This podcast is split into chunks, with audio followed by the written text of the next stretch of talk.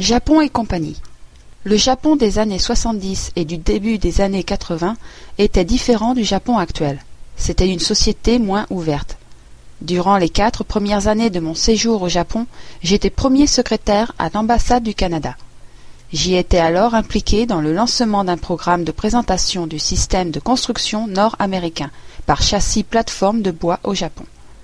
Ce programme correspondait aux objectifs du ministère japonais de la construction qui était préoccupé par le manque de charpentiers qualifiés pour l'exigeant système de construction traditionnel japonais.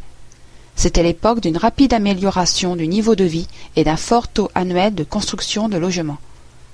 J'ai apprécié cette période à l'ambassade à cause de la proximité avec mes homologues japonais, en particulier les fonctionnaires du ministère de la Construction et les membres du club des jeunes professionnels du bois de Tokyo, qui avait participé à l'introduction du nouveau système de construction par châssis en bois.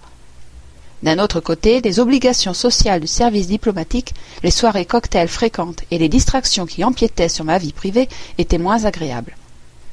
À la fin de ma période à l'ambassade en octobre 1974, en dépit de vagues plans de retourner à l'université pour faire des études sur l'Asie, j'ai été recruté par Seaboard Lumber Sales, une entreprise majeure de produits forestiers canadiens, pour monter une filiale à Tokyo. Je n'aurais jamais eu cette occasion si je n'avais pas appris le japonais.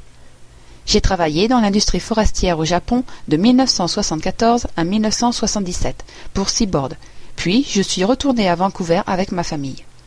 Nous sommes retournés au Japon deux années de plus, de 1981 à 1982, pour le compte d'une autre entreprise importante de produits forestiers canadiens, Macmillan Bodle Limited. C'était une période durant laquelle le Japon, bien que très heureux d'exporter de grandes quantités de produits manufacturés, n'ouvrait que lentement et de façon réticente son marché à l'importation, en dépit des efforts des exportateurs étrangers et des Japonais impliqués dans l'import. En tant que chargé des opérations de Macmillan Bloedel en Asie, j'étais responsable de la commercialisation du papier et de la pâte à papier autant que du bois. J'ai de temps à autre rencontré des barrières commerciales. L'industrie du papier au Japon était une communauté resserrée d'utilisateurs, de producteurs et de fonctionnaires du gouvernement. Il était particulièrement délicat pour nos employés japonais d'être vus en train de promouvoir le papier canadien en concurrence avec les producteurs japonais. C'était presque considéré comme non patriotique. Un livre célèbre, Le jour où nous n'avons plus eu de papier, a été écrit en 1981 sous un pseudonyme par un fonctionnaire du MITI, le ministère japonais du commerce international et de l'industrie. Le message de ce livre était qu'un journal japonais mettait en danger sa liberté d'expression éditoriale, qui pourrait alors être influencée par l'étranger. Les temps ont changé maintenant, et les entreprises de papier japonaises elles-mêmes ont construit des moulins à papier dans de nombreux pays du monde, y compris le Canada. Dans les années 80, sous la pression des États-Unis pour la libéralisation du commerce, la compagnie japonaise du téléphone, NTT, a autorisé les producteurs de papier étrangers à faire des offres pour les annuaires téléphoniques. Notre compagnie a été le premier fournisseur étranger à passer les tests de qualité. C'était la partie facile. Il était beaucoup plus difficile de gérer les relations douillettes entre fournisseurs et clients japonais, souvent décrites par le terme Japon et compagnie. Ces producteurs de papier japonais, qui étaient nos concurrents, avaient des cadres dirigeants retraités de NTT, notre client commun, dans leur conseil d'administration. De plus, nous devions passer par une entreprise entremetteuse appartenant et dirigée par des retraités de NTT. Les imprimeries appartenaient et étaient dirigées également par des anciens employés de NTT.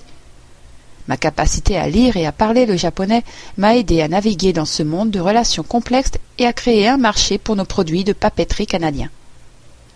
Le marché du papier japonais était dominé par un petit nombre de gros producteurs et utilisateurs et par conséquent il était facile que des pratiques commerciales de semi-monopole s'installent. Le marché du bois cependant était différent. Il consistait en une grande quantité de détaillants, grossistes et constructeurs à la mentalité traditionnaliste. Paradoxalement, à cause du grand nombre de personnes impliquées, le marché du bois japonais était plus ouvert que le secteur du papier moderne et sophistiqué. Mes relations avec le commerce du bois japonais devaient devenir une des expériences les plus marquantes de ma vie.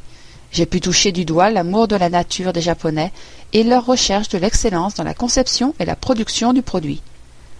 Leur respect pour leur système de construction traditionnel et les compétences du charpentier et leur compréhension du bois ont eu un impact profond et durable sur moi.